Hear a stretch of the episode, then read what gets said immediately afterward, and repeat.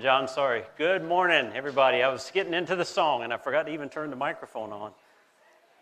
Fix my collar, says my wife. Okay, is that better? Yes, good. Good morning. It's nice to uh, do that song again. It feels almost like we're back to normal, just a little bit, doesn't it? Um, we're, we're, working in our text through the, what we call the season of the writings. In the summer, we look at the Old Testament wisdom literature. Uh, Jake has spent some time in Jonah, and this summer we're looking at 1st and 2nd Peter. Today we'll be in 1 Peter 1, starting with verse 13. Last week, we, we talked about the context of this letter, and I, I want you to get it. I want you to understand as you come to 1st and 2nd Peter, you kind of have to come with a mentality, with an understanding. Have you ever had a time in your life that was really difficult? But you had an older person that you'd respected that had been through some of those things, and you just went to them for, to ask, Can you help me understand how to best navigate this? Like a grandparent or a mentor. This is Peter, who's been through all these struggles and difficulties and failures, and he's writing to the church in Turkey. Lots of Gentiles, some Jews, and they're, they're having persecution. And so he's trying to remind them of the core things to hold on to as they go through this. Just like if you were sitting down with your grandparent and asking questions about how to face what you're going that's what's happening in this text. And last week we talked, you know, he, he uses some language. He calls them chosen, but he also calls them exiles. This, this thing of being chosen by God, but we just don't quite fit here in the world. And he says, You're you have brought into this new family, which we're going to talk a lot about today, and this living hope and it gives us a whole different perspective of suffering. That's really the first 12 verses of the chapter. And, and today, as he picks up in 113, he's going to expand this idea of your new family and your new family identity. I'm going to ask Rachel Ma to come read the text. I'll leave that there and let you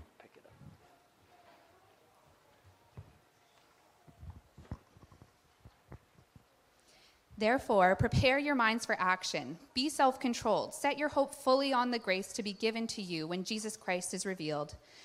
As obedient children, do not conform to the evil desires you had when you lived in ignorance.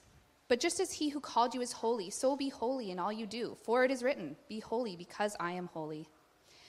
Since you call on the Father who judges each man's work impartially, live your lives as strangers here in reverent fear. For you know that it is not with perishable things such as silver or gold that you were redeemed, but from the empty way of life, handed down to you from your forefathers, but with the precious blood of Christ, a lamb without blemish or defect. He was chosen before the creation of the world and was revealed in these last times for your sake. Through him you believe in God, who was raised, uh, who raised him from the dead and glorified him, and so your faith and hope are in God. Now that you have purified yourselves by obeying the truth, so that you have sincere love for your brothers, love one another deeply from the heart. For you have been born again, not with perishable seed, but of immeasur- uh, imperishable, through the living and enduring word of God. For all men are like grass, and all their glory is like the flowers of the field. The grass withers and the flowers fall, but the word of the Lord stands forever. And this is the word that was preached to you. Therefore, rid yourselves of all malice and all deceit, hypocrisy, envy, and slander of every kind. Like newborn babies, crave pure spiritual milk, so that by it you may grow up in the salvation, now that you have tasted that the Lord is good. As you come to him, the living stone, rejected by men but chosen by God and precious to him, also you, like living stones, are being built into a spiritual house to be a holy priesthood, offering spiritual sacrifices acceptable to God through Jesus Christ. For in Scripture it says, See, I lay a stone in Zion, a chosen and precious cornerstone, and the one who trusts in him will never be put to shame. Now, to you who believe, this stone is precious. But to those who do not believe, the stone the builders rejected has become the capstone, and a stone that causes men to stumble, and a rock that makes them fall. They stumble because they disobey the message, which is also why they were de- uh, what they were destined for. But you are a chosen people, a royal priesthood, a holy nation, a people belonging to God, that you may declare the praises of him who called you out of the darkness into his wonderful light. Once you were not a people, but now you are the people of God. Once you had not received mercy, but now you have received mercy. Turn this mic off so it doesn't play with John. Okay.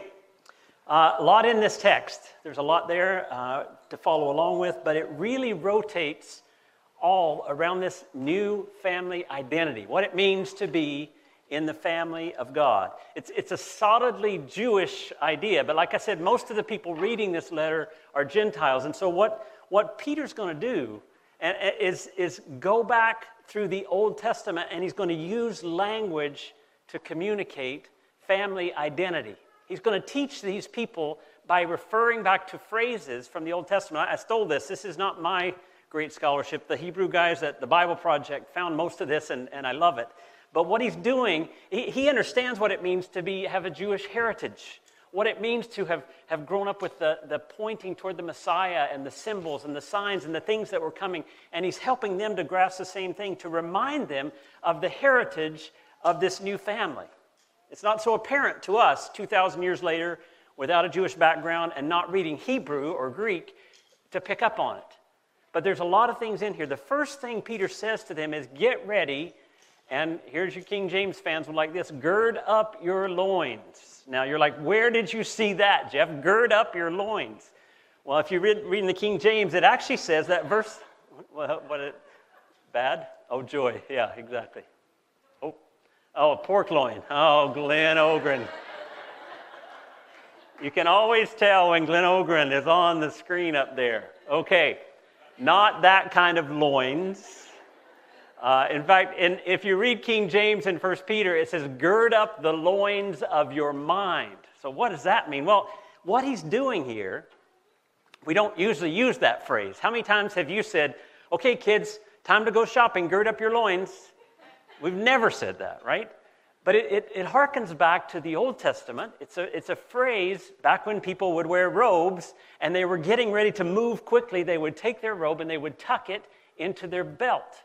They would gird up their loins so that they could run. It would turn a robe into a pair of shorts so that the guys could run and not be tripped up in their robe. It's, it's Exodus 12 11, right? When they're leaving, the, the, it, the Israelites are trapped in Egypt. They're getting ready to leave in Exodus 12 11. This is how you are to eat the Passover meal with your cloak tucked into your belt, your sandals on your feet, and your staff in your hand. Eat it in haste. It's the Lord's Passover.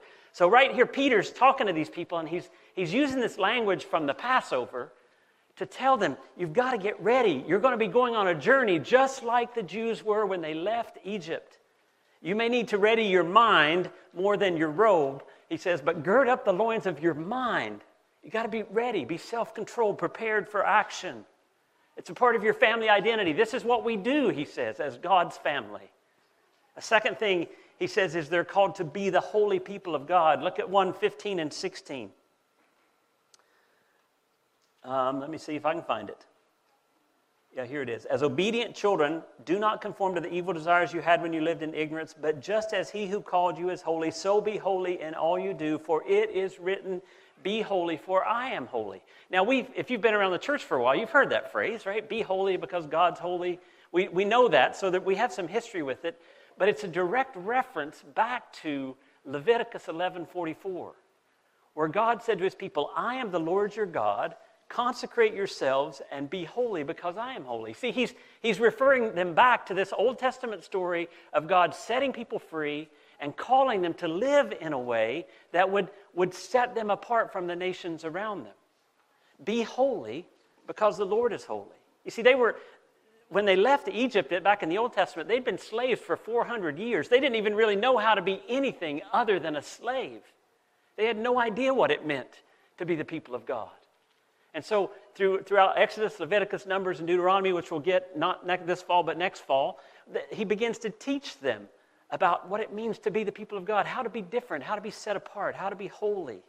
And Peter says that part of this family identity you have as Christ followers is to live like God would live, to live holy, to have this family resemblance.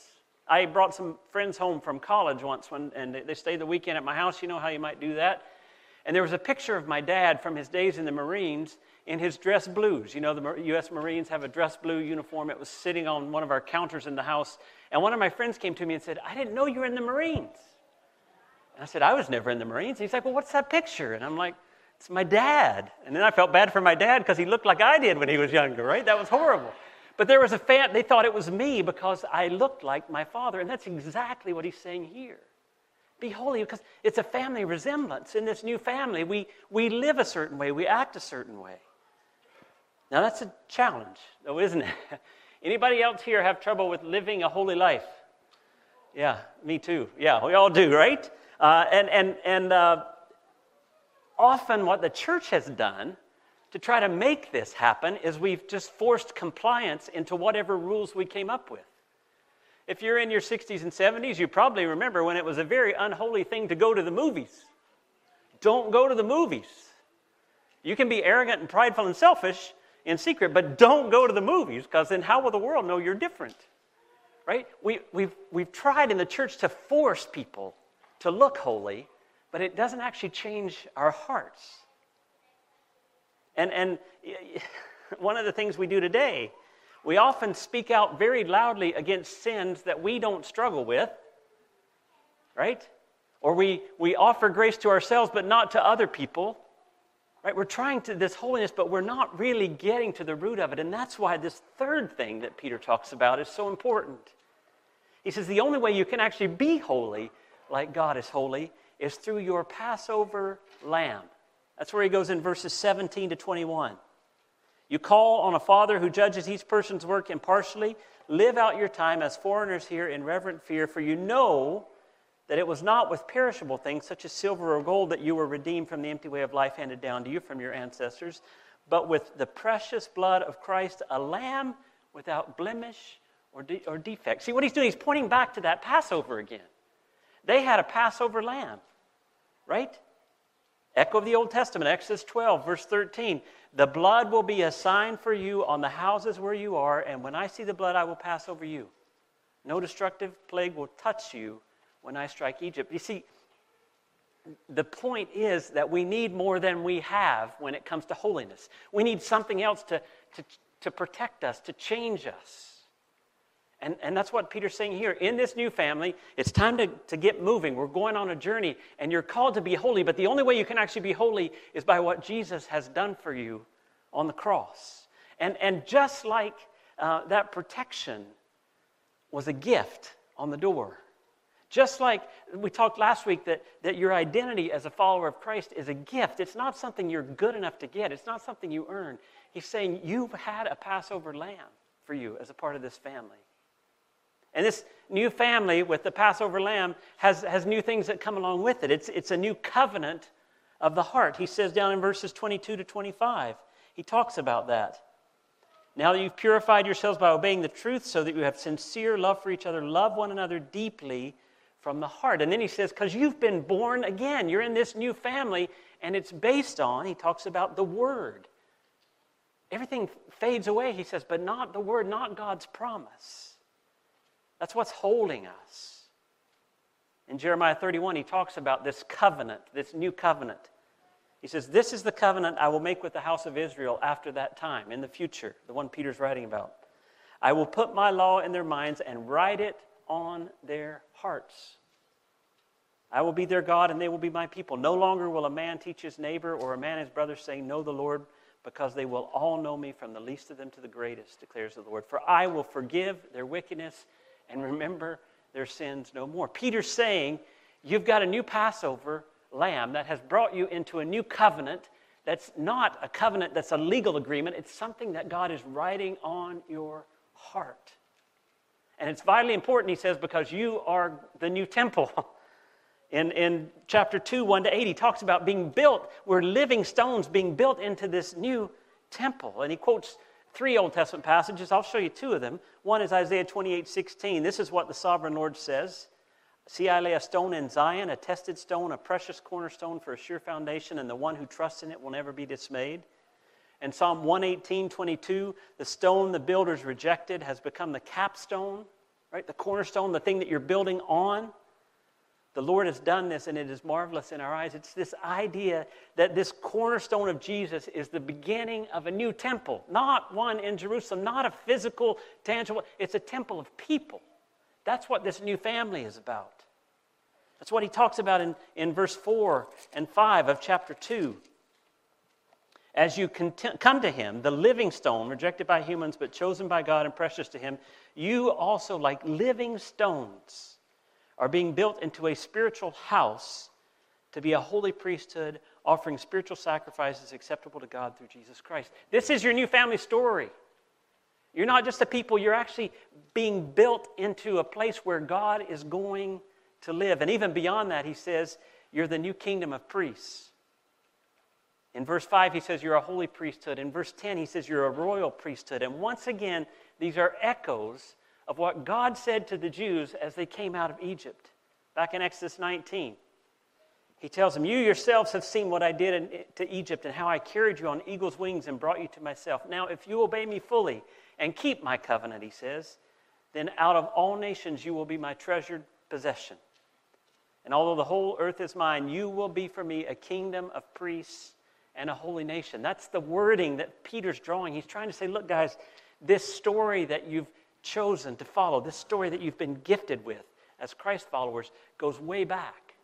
It's a story that God's been doing all along.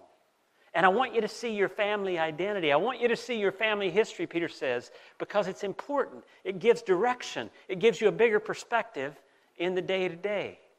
Right? We get so wrapped up in the day to day and the struggles and our failures and whatever that we lose this bigger picture that God is, what He's doing in our life right now, He's been working since creation. It's, it's a part of this whole big story. And Peter wants them to know why our family history matters. Why does it matter? I talked last week about our family culture. Every family has a culture, whether you realize it or not. And I, this week it was hilarious. Uh, Becca, my oldest daughter, married a guy named Matt, who we actually really like, which is a good thing. But Becca and Matt have been married almost a year, and in honor of their anniversary, they're taking a road trip. They're in Calgary. They just passed through on Friday and got to Calgary yesterday. But what's fascinating as they've planned their trip is the Kuhn family has road trip traditions. We have certain snacks that we have. We have a certain layout to our day. We have certain songs that we listen to. And, and we throw a pretty good road trip, the Kuhn family, right? And the Stinsons, Matt's family, has tried. They do okay, but they also have a culture around, I'm sure their road trips were great too, right? But I'm just a little jealous. Um, but what's been funny is as Becca and Matt have planned for the road trip, they've both said, well, you have to do this. This is, you have to buy this snack. You have to go here to buy this, to take this on the road. You have to listen to this song while you're traveling. It's funny to see their two family cultures merging to make something new.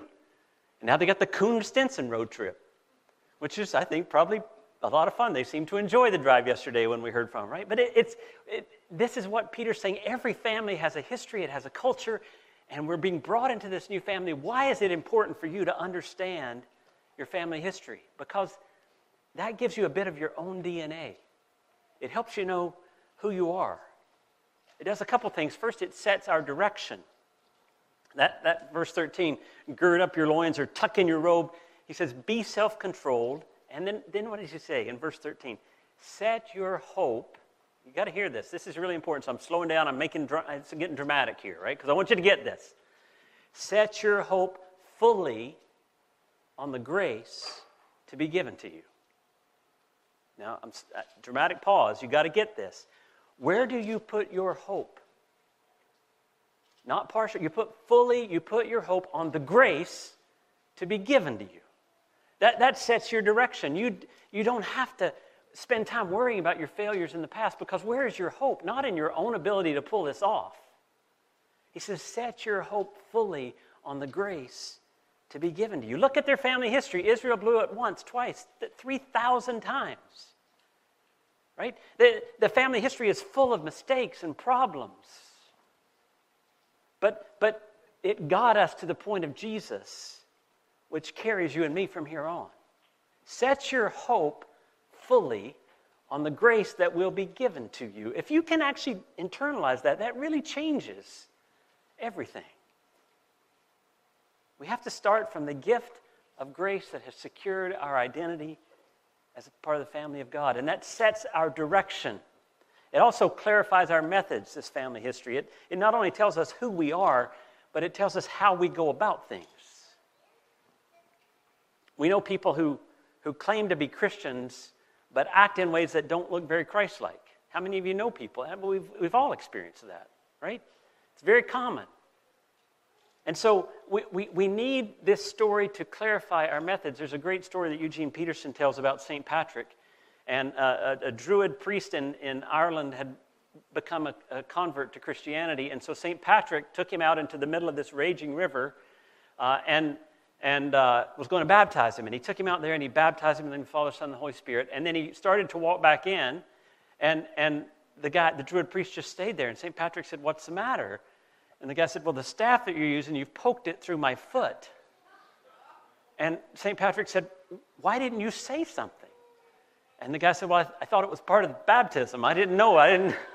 And there's so many times that things get added onto our practice of faith because we don't do them in, in, ways that reflect Christ. And people outside assume that's what Christians think. They're, they're a political, this is what they think, and this is how they, all these things get added on. And so the story helps clarify our methods. He says in verse 17, live as strangers in reverent fear. Remember what brought you into the family, what redeemed you, he says. You see, far too often, like I said, we, we're willing to take grace for our faults, but we're not really willing to extend it to other people. But but the, the, way we were brought into the family shapes the way we live. He, he, as we base our lives on the truths found in God's Word, that's what he's talking about in verses 22 to 25, and we trust that it says what's true, then we begin to move away from these old ways of living. That's why in 2 1 he says, Therefore, therefore, because of all this, rid yourselves of all malice and all deceit, hypocrisy, envy, and slander of every kind. And just like a baby grows up by nursing, feeding from its mother. He says, This is what's going to do that for you. Feed on this, crave this pure spiritual milk of the Word.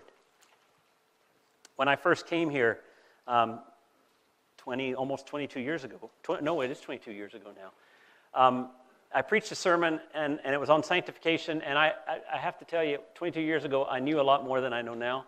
I had a lot more answers. I had it all figured out. I knew exactly what we should do. And so, uh, although I'm not sure that that I was completely understood. Uh, I, I, think my sermon was a bit more pointing my finger at everybody and telling them what to do than it was about the grace of God. But I, one of you who's in here today and will remain nameless uh, took me out for breakfast the next week and said, You know, um, I can't remember exactly what this person said, word for word, but the basic, he told me, they told me a story. He, okay, it's a he, you know it's a he. He told me a story. And he said, If I want the kids in the elementary school to start eating healthy food, I have a couple of options. I can teach classes on healthy food and I can pull up the, the, you know, the Canada Foods Guide and show them what healthy food is.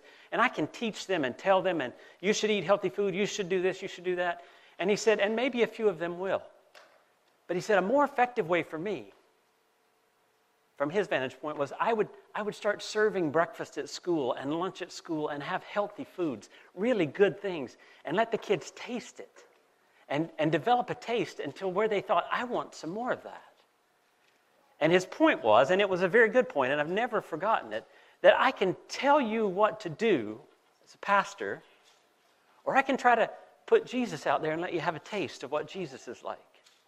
And it, once you taste it, once you begin to understand what the grace of God does, all of a sudden you want more. And you want to be different. And it was wisdom. It, it changed the trajectory of my preaching. That one breakfast, I still look back to that moment. So thank you to the person that's here. And that's what it says. At, now that you've tasted that the Lord is good, that's what our text says. Now that you've tasted this grace, you now that you know what it's like to be in a new family, you're going to change. You're going to grow.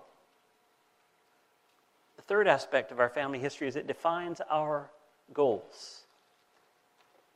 What are they? Like, like we're people, it says, built to be this temple where God dwells in the world and to offer sacrifices to God as we live out this calling. And then he really drives it home in verse 9. He says, We are, present tense, that's right now, not will be, we are a chosen people. We are, right now, present tense, a royal priesthood. We are, right now, a holy nation we are right now a people belonging to God. All present tense. Now, do you feel that way? Do you always live that out? No. But what I'm saying is the grace of God says you have to believe what God says is true about you, and you have to taste that. And all of a sudden, the other stuff becomes distasteful. And then he said, Why are we all those things? To build the kingdom, to save the nation, to make sure we fix Canada? No. It doesn't say any of those things. It says to declare the praises of him who's called you out of darkness into his wonderful light. You are all these things, not to solve any problems, but to declare the praises of the one who's called you out of darkness and into his light. You know what? That, that's to tell the story of you and God to other people. That's what it is. That's why you're chosen. That's your goal. To tell about your welcome into this new family, a new hope. That's how we live as a temple and a priesthood. And it brings us back to something we see all throughout that history. There are common themes, two common themes of grace and mercy. Verse 13 Set your hope fully on the grace to be revealed, to, get, to, to be given to you when Jesus Christ is revealed. Verse 18 and 19 You know it was not with perishable things such as silver and gold that you were redeemed from your empty way of life handed down to you, but with the precious blood of Christ. Grace and mercy given to you. And 2 9 and 10 You are a chosen people, a royal priesthood, a holy nation, a people belonging to God. Once you were not a people, he says. Once you didn't have a family, and now you do but now you are the people of God. Once you had not received mercy, but now you have received mercy. See, these are the common themes of our family grace and mercy. Everywhere you look. Now, the question is does that trickle down to our own lives? When you look at the themes in your life, as you interact with people, are grace and mercy themes in your life? Because that's your family DNA. We'll wrap up by looking at living out your received heritage. We've been brought into this family of God because of Jesus. John 1 12 and 13 says, Yet to all who received him, to those who believed in his name, he gave the right to become children of God, children born not of natural descent, nor of human decision or a husband's will, but born of God. And thanks to the grace and mercy of God, all the things that Peter are writing about to his original readers are true of us. We are part of the family of God if you're, if you're a believer. So, how do we live that out? How do we make grace and mercy themes in our life? I'm glad you asked that. Thank you for asking very much, and I'll fill you in. I'll give you four, four ways that you can gird up your loins this week, okay? The first one is this love one another deeply. That's what he says in 22 to 25. And Jesus said that too, right? In, in, in John 13 35, by this all men will know that you are my disciples if you love one another. And, and I'll be honest here the way that we grow in love for other people is by realizing the way that God has loved us. We love because He first loved us. love one another deeply. And as much as I wish I could just say, we do that so well as the church internationally, as the church worldwide, uh, we don't.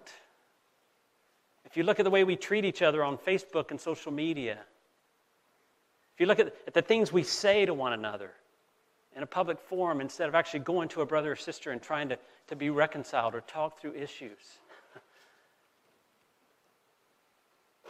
we have people who act in ways that aren't Christ like toward one another uh, because of political differences, because of personality differences, or maybe even because you just feel insecure and you're jealous. But the core value of the family of God is love for one another. Love one another deeply from the heart. Now, Jeff, there you go. You're pointing at us again, just telling us the right thing. No, hang on. I learned from my breakfast meeting with that, with that guy. Because you don't love people better just by trying harder. You don't love people better by trying harder. You love people better by realizing the depth of your own sin and God's love for you. If you're struggling with loving others, it's because you've not let God's love come deep enough into your own. Because once you realize who you really are before God, and yet He still loves you, all of a sudden that changes everything. If I can let God's grace penetrate to my worst point, then it's very easy to extend grace to somebody else because I realize who I am without it. Remember, Jesus said, He who has been forgiven much loves much. And maybe if we're struggling loving, it's because we haven't let the forgiveness, grace, and mercy of God come to us. Sit with your own sin, be honest about it, and let God meet you there and forgive you and restore you And you'll be amazed how it changes the way you love one another.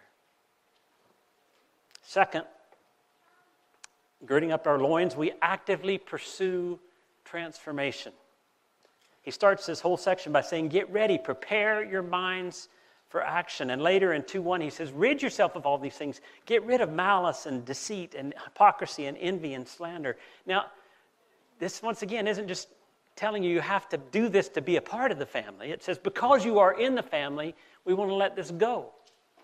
You're not earning your way into the family by getting rid of these things. But, but it doesn't mean there's no effort. In, in 1 Timothy 4 7, Paul writes to Timothy, Have nothing to do with godless myths and old wives' tales. Rather, train yourself to be godly. That must mean you can train yourself to be godly. You can do something with the Spirit of God working with you to help you grow to be more like Jesus. That's why we say here worship, learning, mission, relationships. Our four commitments are ways that we train ourselves. We open up spaces in our lives for the Spirit to work so that we can become more Christ like. The challenge is that, that we fail, right? Anybody fail along the way, right? You non holy people, you ever fail? Yes, we all do, repeatedly. That's why I see this third thing. It says in chapter 2, verse 4, as you come to him, the living stone, and it goes on. That's exactly what you need to do, especially with your failures. Come to him, surrender, and repeat. Come to him, surrender, and repeat. That's how we grow. We blow it, we mess up, we come to God, he reminds us of his love and his acceptance, and guess what? That changes us a little. And then we fail. So, what do we do? We come to God, we admit it, He reminds us of His grace, His mercy, His forgiveness, and we change a little. And we fail, we come. That's the process of the spiritual life. And yet, when we fail, we're like, oh man, I just can't believe I keep doing this. And, and the, the enemy would want you to say, stay away. But no, come to God, surrender, repeat. Come to God, surrender, repeat. And that's why he says, as you come to him, that's, that's the heartbeat of it all. Lamentations 3, I think I've preached this in four or five times a year. Because of the Lord's great love, we are not consumed, for his compassions never fail. They are new every morning. Great is your faithfulness. For his compassions go up to 3,000 times, but on the 3,001st time, you better not go back because he has no compassion left. That's, they never fail. So you come to him. What's the next one? You surrender and you repeat. Come to Him, surrender, and repeat. That's, that's the heartbeat of the Christian life. It's vital. And then when that happens, as you get that rhythm down, guess what you're going to do? Almost naturally, you're going to proclaim what God has done. That's why we were made to declare the praises of Him who called us out of darkness into His wonderful light. It's telling your story. How many of you that are married got engaged and didn't tell anybody? How many of your grandparents had a grandbaby, just neglected to tell your friends? None of you.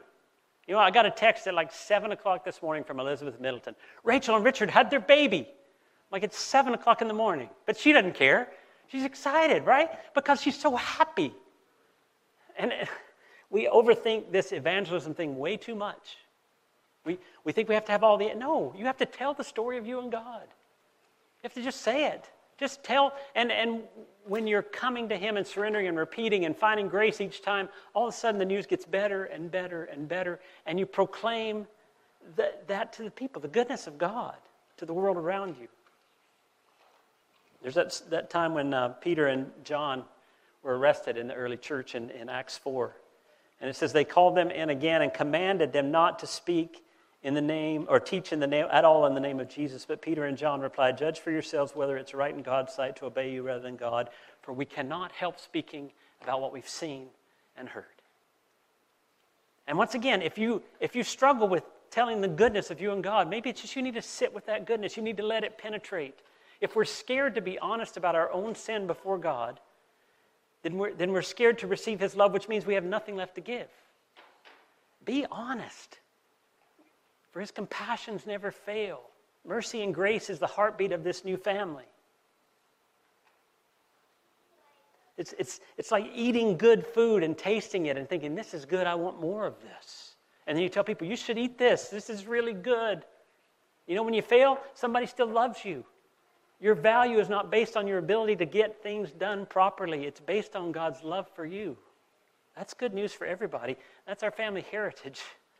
And the better we know it, the better we experience it, the more we'll walk in step with the Spirit, the more we'll live into this family identity. That's what Peter's saying to these people, and that's what he's saying to us. Let's pray. God, I thank you for this day. I thank you for the, the fact that we have a chance to be in the family. And God, if there are those here today who've never, ever decided to actually commit, to follow you, to say, Yes, I want to be a part of this, I want, I want this forgiveness and grace. I just pray in this moment that you would open their heart. Help them just to say to you, Come in, take over, lead me, welcome me into your family. Give me your grace and mercy.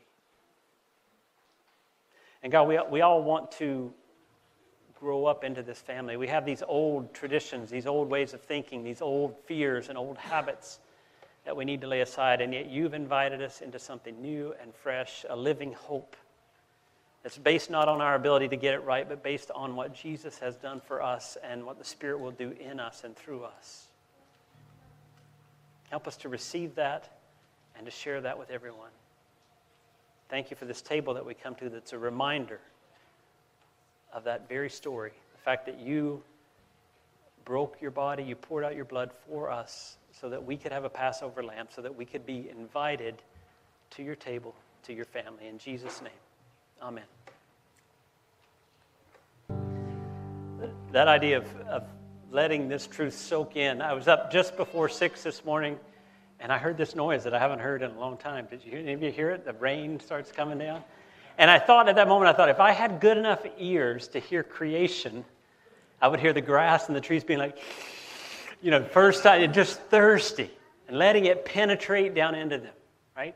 And that, that's, that's the point here. As you let the truth of the grace and mercy and table of Jesus sink down into you, it nourishes you, it refreshes you. And here's, here's my prayer for you this week. I want you to take these two verses that I'm just going to read, actually, it's three verses, and I want you to to let it soak, let yourself soak in it, just drink it in all week long and watch how that shapes your life. The first one is this set your hope fully on the grace to be brought to you when Jesus Christ is revealed. And the second one is this you are a chosen people. You are a royal priesthood. You are a holy nation, God's special possession, that you may declare the praises of Him who called you out of darkness into His wonderful light. Once you were not a people, but now you are. You are the people of God.